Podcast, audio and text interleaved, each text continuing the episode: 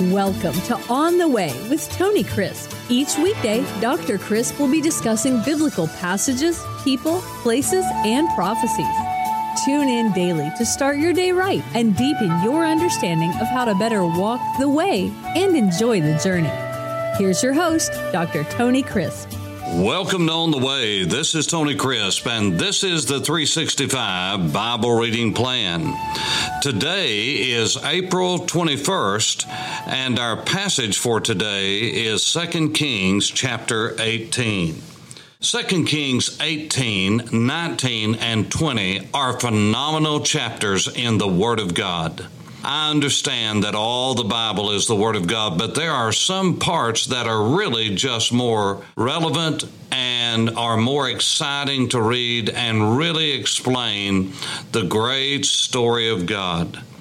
It says in verse 1 that it came to pass in the third year of Hoshea, the son of Elah, king of Israel, that's the northern kingdom that Hezekiah, the son of Ahaz, king of Judah, began to reign. Now, this is the background, the backstory, because we have uh, skipped now several chapters to get to this critical chapter when it is described that the northern kingdom called Israel that broke away under Jeroboam the son of Nebat in 931 BC is now coming to a close. Yes, just a little over 200 years, and now the kingdom has ended. 200 years is not a long time as far as time is concerned in the Word of God. And so this was a short lived kingdom. It had started wrong, it had forsaken the God of the Bible.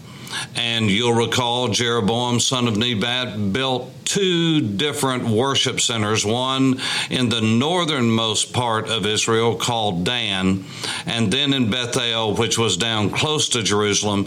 And God revealed the heart of Jeroboam that he did this so that the people would not return to the true and living God and the dynasty of David. They would not go back to Jerusalem three times a year. So he set up his own worship centers, rivals to the temple. He set up his own priesthood, his own holy moed, his special appointed days, and in every way set up a false worship system. And so the kingdom started bad to begin with. And so God did not let it last long, even though he loved those people, he cared for those people. They worshiped idols and offered on every high hill, the Bible says.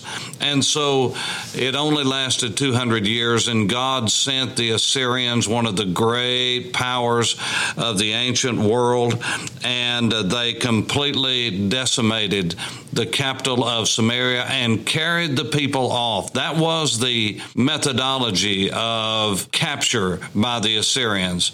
Unlike the Babylonians, who took everyone lock, stock, and barrel back to the land between the rivers, Mesopotamia, the strategy of the Assyrians was to come in, bring in peoples from other places they'd captured, mingle the people, take out 90%, leave only 10%, hence decimating them. So, therefore, no one knew each other. There were not long family lines, there were different languages, and so it would take years and years, decades to get people organized in order to rebel. And this was the strategy of the Assyrians, unlike the Babylonians and certainly unlike the Persians, which we'll read about in Ezra, Nehemiah, and Esther.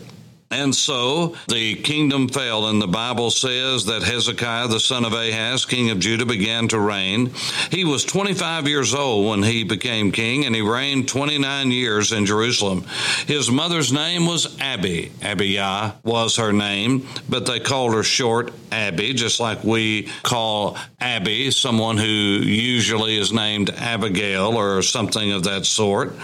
And so Abby was the daughter of Zechariah, Zechariah.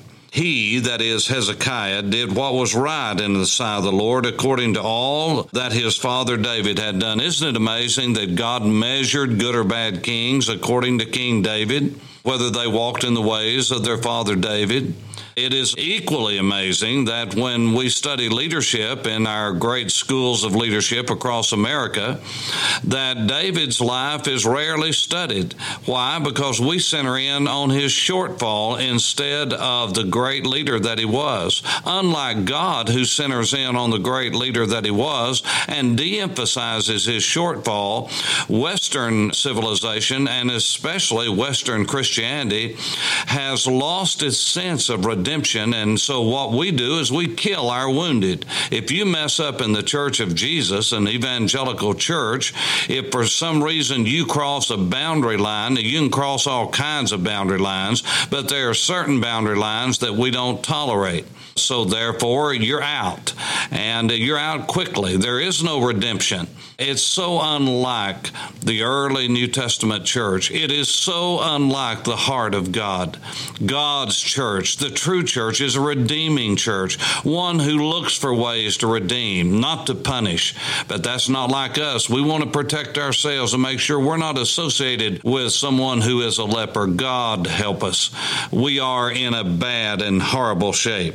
And so it says of uh, Hezekiah that he removed the high places and he broke the sacred pillars and cut down the wooden images and broke in pieces the bronze serpent that Moses had made. You remember the story of the snakes biting the people, the vipers biting the people. God said, put a serpent on a cross pole and put it up high enough for the people to see it.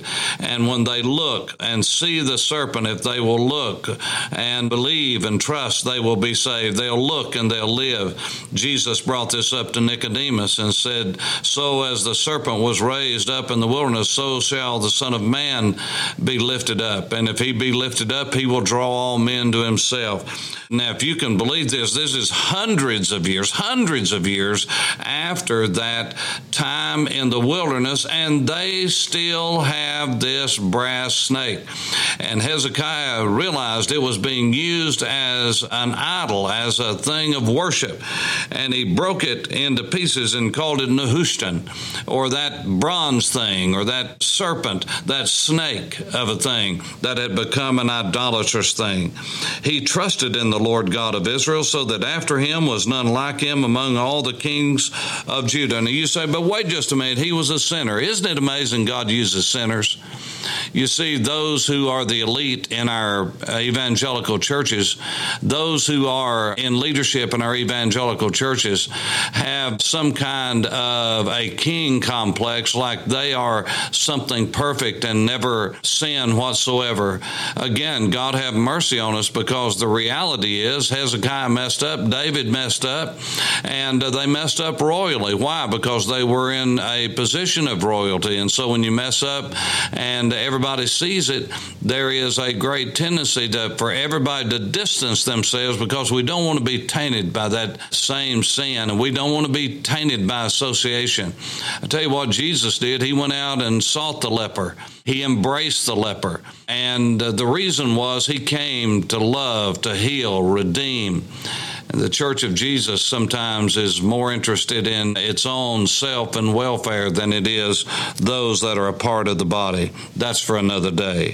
For he held fast to the Lord. In other words, he was cleaving to God and did not depart from following him, but kept his commandments. This is as a way of life. Not that he didn't sin, but as a way of life he didn't sin. That was not his habit, which the Lord had commanded Moses. He kept those commandments as a way of life. And the Lord was with him. He prospered him wherever he went. And he rebelled against the king of Assyria and did not serve him. And he had subdued the Philistines as far as Gaza and his territory, from the watchtower to the fortified city. It's amazing. Still today, I can take you to Beersheba in the Negev and show you the great fortifications that Hezekiah built even there that are still with us some 27, 2800 years later. They are there as the day that he built them almost 3,000 years ago. Now it came to pass in the fourth year of King Hezekiah, which was the seventh year of Hoshea, the son of Elah, king of Israel, that Shalmaneser, king of Assyria, came up against Samaria, besieged it, and at the end of three years he took it in the sixth year of Hezekiah, that is the ninth year of Hoshea, king of Israel, Samaria was taken. In other words, the northern capital fell. Then the king of Assyria carried Israel away captive to Assyria and put them in Halah by the Habor, the river of Gozan, and in the cities of the Medes, because they did not obey the voice of the Lord their God, but transgressed his covenant, and all that Moses, the servant of the Lord, had commanded, they would neither hear nor do them. And so in the 14th year of King Hezekiah, Sennacherib, the king of Assyria, came up against all the fortified cities of Judah and took them. Then Hezekiah, the king of Judah, sent to the king of Assyria at Lachish, is where he was. He said, I've done wrong, turn away from me. Whatever you impose on me, I will pay. And he went on and tried to appease this king. It didn't work. He even scraped the gold off of the doors of the temple, and it didn't work. It wasn't enough. Then the king of Assyria sent the Tartan, the Rabsaris, and the Rabshakeh. Now, these were not men's names, but positions. That was the commander in chief, the chief officer, and the governor. And uh, sent them up to Hezekiah, up to Jerusalem, when they had come up, they went and stood by the aqueduct of the upper pool, which was on the highway to the fuller's field. Now remember, the Bible is a Jewish book written by Jews, to Jews, primarily for Jews, and every Bible writer from Moses to John assumed that the people to whom they were writing understood the language, the history, the geography, the cultural context of the day. And that's what we're reading about. We don't know where all of that was, but everyone that was reading this did. And when he had called to the king Eliakim, the son of Hilkiah, who was over the household, Shebna the scribe, that is the secretary, and Joah, the son of Asaph, the recorder, came out to them. Then the Rabshakeh said to them, Say to Hezekiah, Thus says the great king, the king of Assyria, What confidence is this in which you trust?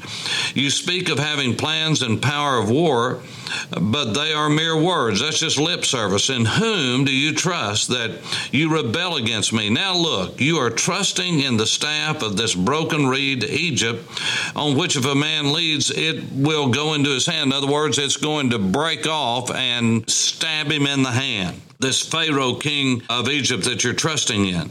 But if you say to me, We trust in the Lord our God, is not he whose high places and whose altars Hezekiah has taken away? See, they knew nothing about the true and the living God, and said to Judah and Jerusalem, You shall worship before this altar in Jerusalem. Now, therefore, I urge you, give a pledge to my master, the king of Syria, and I will give you 2,000 horses if you are able on your part to put riders on them. In other words, I'll give you some horses and I'll give you some chariots, and you don't even have enough people that are of fighting age to even sit on these. And so he was just mocking Hezekiah and the true and living God. How then will you repel one captain, uh, the least of my master's servants, and put your trust in Egypt for chariots and horsemen? Have I now come up without the Lord against this place to destroy it? The Lord is the one who sent me. The Lord is the one who said to me, Go up against this land and destroy it. Then Eliakim, the son of Hilkiah, Shebna, and Joah said to the Rabshakeh, Please speak to your servants in Aramaic, that is their language, for we understand it. They were uh, multilingual. And do not speak to us in Hebrew in the hearing of the people who are on the wall. In other words, he said, Quit speaking in Hebrew. You're scaring the people. And the Rabshakeh said to them, Has my master sent me to your master and to you to speak these words, and not to the men who sit on the wall, who will eat and drink their own waste with you? So he said, You're going to try to stop me from talking to these people. I want them to hear. They're going to be eating their own dung. They're going to be drinking their own urine. And he goes on to say that specifically. And he said, Who do you think God is? He's not big enough to uh, stop my master. And so the scripture says that it came about that when all of this was said, that the people held their peace, verse 36, and answered him not a word, for the king's commandment was, do not answer him. And so all of a sudden they began to tear their clothes. Now, here's the situation. Tomorrow we're going to look at chapter 19 and see who has the final say because it's not Sennacherib. It is not Shalmaneser. It is not any Assyrian king.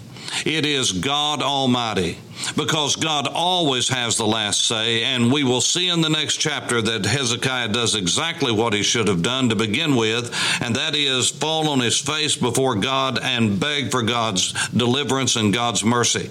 Why does it always have to come to this, to where we are at the end of our rope before we turn to God? Why don't we turn to God to begin with? This is the pattern of humanity, and the things that were written aforetime about the Jews were written for our learning and our admonition according to Romans 15 and verse 4.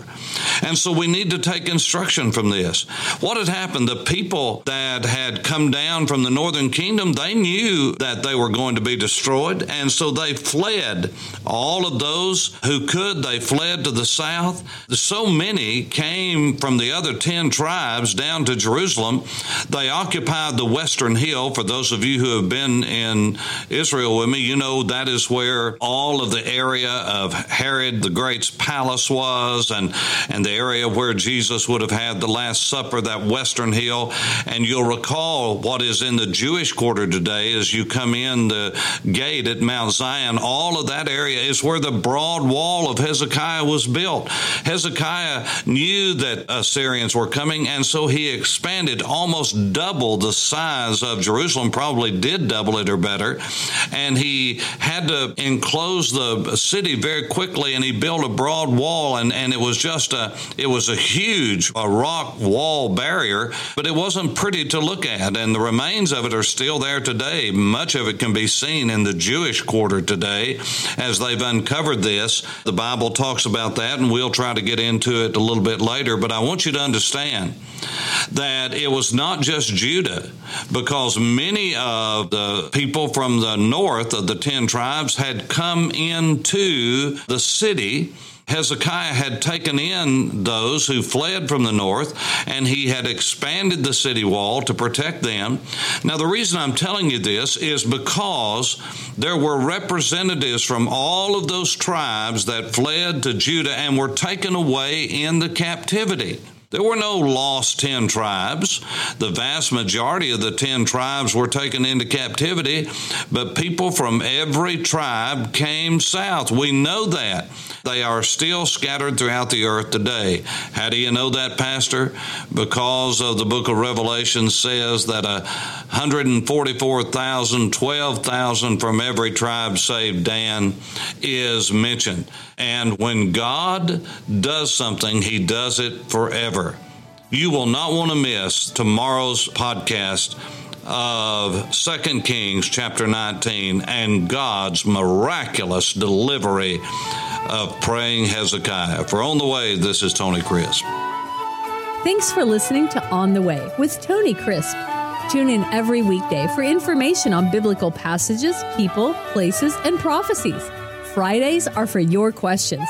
Email your questions to questions at tonycrisp.org, then just listen for your question to be answered on Friday's podcast.